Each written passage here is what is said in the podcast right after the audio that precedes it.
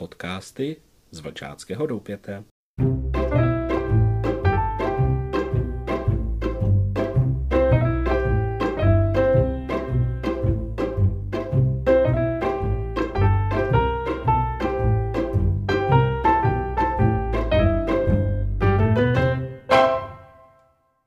Milé skautky, milí skauti všech generací. Jestli právě odpočíváte u svého hrnku plného horké čokolády, bylinkového čaje, nebo jste se pustili do nějakého tvoření a můžete přitom poslouchat, tak je to ta pravá chvíle pro naše setkání. Tentokrát jsem si pro vás připravil malé povídání z knihy Mirko Vosádky Skautský rok. Zkuste spolu se mnou popřemýšlet o tom, co se zde vypráví za příběh. A můžete mi napsat na obvyklou e-mailovou adresu. Je uvedena v titulku tohoto podcastu. Přeji vám pěkné poslouchání a teď už se nenechte ničím rušit. Odhalení tajemství je toto. V době zastavení růstu stromu, to je od října do dubna, ucpou průchody a buňky zrnka škrobu. Je to podstatně usazená a zahuštěná míza. Dřevo se tak stává nepronikavým. Přijde jod do styku se škrobem, zlostí zmodrá. A tak se pozná to zimní dřevo od letního, že zimní dřevo obsahující škrob se barví jódem modře fialově až modře, kdežto letní neobsahující škrob se barví žlutě. Stáli jsme při této řeči u velikého pařezu nedaleko mohutné jedle. Jedle šuměla ve větru a některé větve zaskřípaly při větším jeho nárazu. Strom. Strom a skautské desatero. Jednou jsem četl v jednom skautském časopise, ale to již je velmi mnoho let, takový článek, kde byl strom srovnáván se skautským zákonem a poněvadž mám v deníku překlad tohoto článku, povím vám jej. Za prvé, skaut je pravdomluvný. Strom je pravdomluvný. Dobrý strom nese vždy dobré ovoce a nezvrhne se. Za druhé, skaut je oddaný. Strom je věrný půdě, kde vzklíčilo semeno. Jeho kořeny ji spevňuje, nebojí se bouře a větrů a statečně se pne k nebi stále výš. Za třetí, skaut je prospěšný. Je vždy ochoten i za cenu svého života pomoci druhému, dává dřívým užitek i po smrti. Za čtvrté, skaut je přítelem. Strom je přítelem všech, podporuje slabé rostliny, nemající síly, aby se sami pnuli do výše. Za páté, skaut je zdvořilý. Strom je zdvořilý, za nepohody poskytne nám útulek pod svou košatou korunou. Za šesté, skaut je přítelem zvířat. Strom poskytuje výživu a útulek malým bratříčkům z lesů, kteří v něm mají své brlohy a hnízda. Za sedmé, skaut je poslušný. Strom je poslušný, roste tam, kde byl vysazen, nereptá a podřizuje se celku. Za osmé, skaut je vždy veselé mysli. Strom si vždy v létě i v zimě uchovává trochu zeleného úsměvu bujarého života. V létě listí, v zimě mech. Za deváté, skaut je odvážný. Strom se nebojí živelných pohrom a statečně jim zdoruje, pokud mu síly stačí. Za desáté, skaut je houževnatý. Strom vzdoruje všem bouřím, větrům, mrazům a nikdy neustoupí ze svého stanoviště. Leda, když padne, přemožen. Za jedenácté, skaut je pracovitý a spořivý. Strom také nemrhá jměním. Přes léto zhromažďuje živné látky, aby je dal svým semenům, jako věno do dalšího života a sám měl na příští jaro nové síly. Za dvanácté. Scout je čisté mysli. Strom se zbavuje suchých a chorých listů a větví, čistí vzduch kolem sebe. Pěkně je to v jinotajích řečeno o tom, jaký má být skaut a jaká má být jeho práce. A pak večer splanul oheň. Táborový oheň. Miluji tuto mihotavou hru plamenů. Mysticky miluji rudé jazyky olizující polena. Tuto lásku k ohni nosí v krvi všichni lidé. Je to symbol vítězství člověka nad přírodou, jeho cesty nahoru. Oheň byla první veliká revoluce lidského plemene proti zákonům přírody. Oheň byl jeho první pomocník v hledání tajemství v přírodě. Planoucí oheň to je první veliká kořist, kterou člověk vyrval přírodě. Nebezdůvodně opletla lidská mysl tento čin do bájí o Titánu Prométeovi, který ukradl oheň přímo bohům. Člověk nesoucí první v ruce hořící větev, který zapálil hromadu roští v tábořišti, jeskyni, to byl první průkopník lidského pokroku.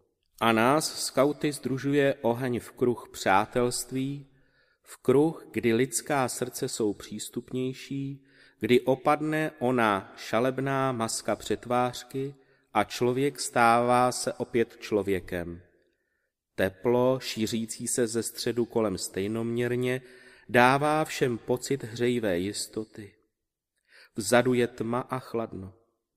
Zde však je teplo, světlo, zde je pěkný kamarádský kruh těch, kteří mají stejnou vůli nosit tento oheň v srdcích. Oheň byl posvátný. I skautům je kruh táborového ohně pečlivě upravený, posvátným místem na tábořišti. Je to místo, kde mluví k ním ona minulost celého lidského pokolení, kdy mluví všichni ti, kteří stojí na cestě lidského vývoje jako majáky. Muži mají rádi dýmky. A nejednou jsem slyšel, že i ten nepatrný doutnavý ohníček v dýmce je malý symbol táboráku. Cigareta to je nervózní náhražka, uspěchaná doba. To není táborák pohody. Táborák chlapského mužství, oheň stráží, oheň pionýrů, oheň horolezců, oheň lovců. U ohně odhaluje každý svou tvář. Oheň nezná stínu na tváři, svítí bezohledně do ní a prozrazuje všechny její pohyby a odlesk očí. Až budete sedět u ohně, poslouchejte. Poslouchejte, co vypráví oheň.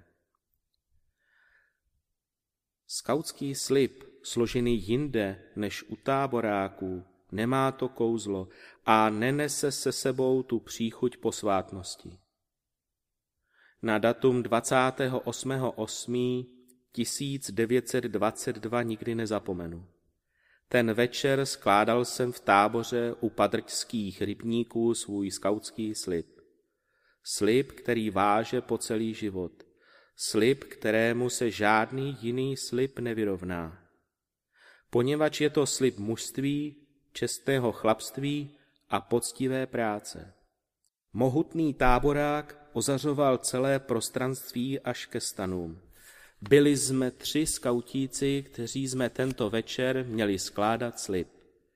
Vím, že mi bylo nějak divně u srdce, ale hrozně jsem byl hrdý na to, že budu přijat do světového bratrství skautů, jak to zdůraznil Braťka ve svém proslovu, než jsme přistoupili k vlastnímu aktu slibu.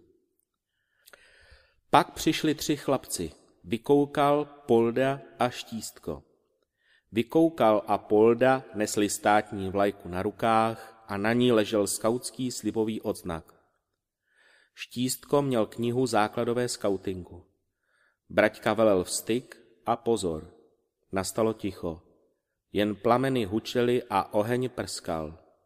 Na vyzvání braťky přistoupili jsme blíže a pravici s prsty sepnutými k skautskému pozdravu položili jsme nejdříve na státní vlajku. Braťkův hlas zazněl do ticha. Říkejte za mnou. Slibuji na svou čest milovati vlast svou republiku Československou, jak dovedu nejlépe, a sloužití jí věrně v každé době. Plniti povinnosti vlastní a zachovávati zákony skautské. Duší i tělem býti hotov pomáhat bližnímu. Při druhém bodu slibu plniti povinnosti předstoupili jsme před štístka a drželi ruce nad rozevřenými základy skautingu.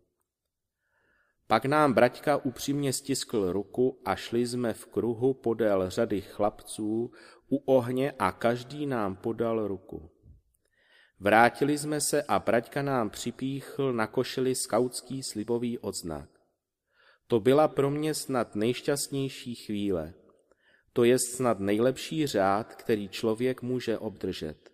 Skautskou lilii. Za námi stály totemy.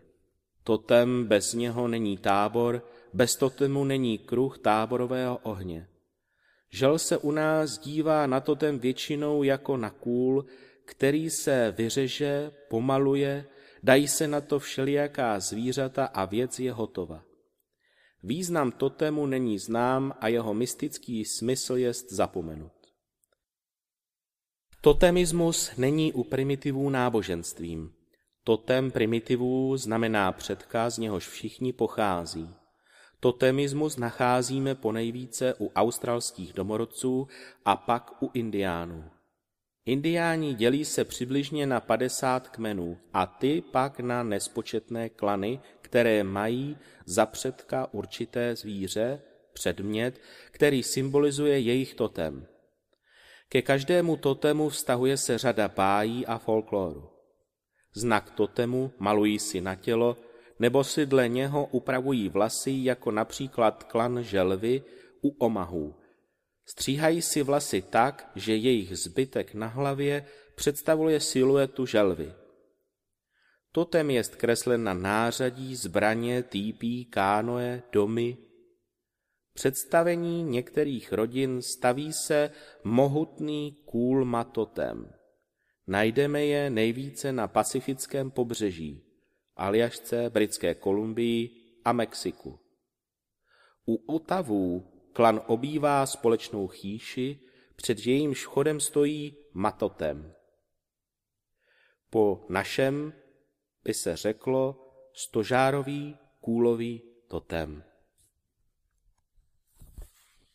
Při narození a smrti člena určitého klanu hledá se tělesná spojitost s totemem. Tak členové klanu vlků, kmen omahů, zabalují mrtvé do kůže vlka, aby se tak mrtvý spojil těsně se svým předkem vlkem. Co je však zajímavé u amerických indiánů, že i každý jednotlivec má svůj osobní totem. Tyto totemy jsou uděleny po vyjádření starších a medicimana klanu při narození a často během života za slavné činy se totem mění a získává se nový, připomínající onu událost. U indiánů je totem předek, ale není bohem, je však moudrým, všedvědným přítelem.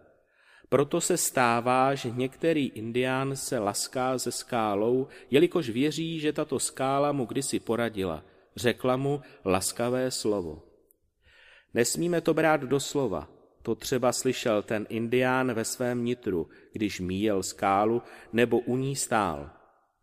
U skautů je zaveden také totemismus, ale ne dle předpisů divochů, ale jako symbol určité vlastnosti, hesla, myšlenky. Například družina bobrů.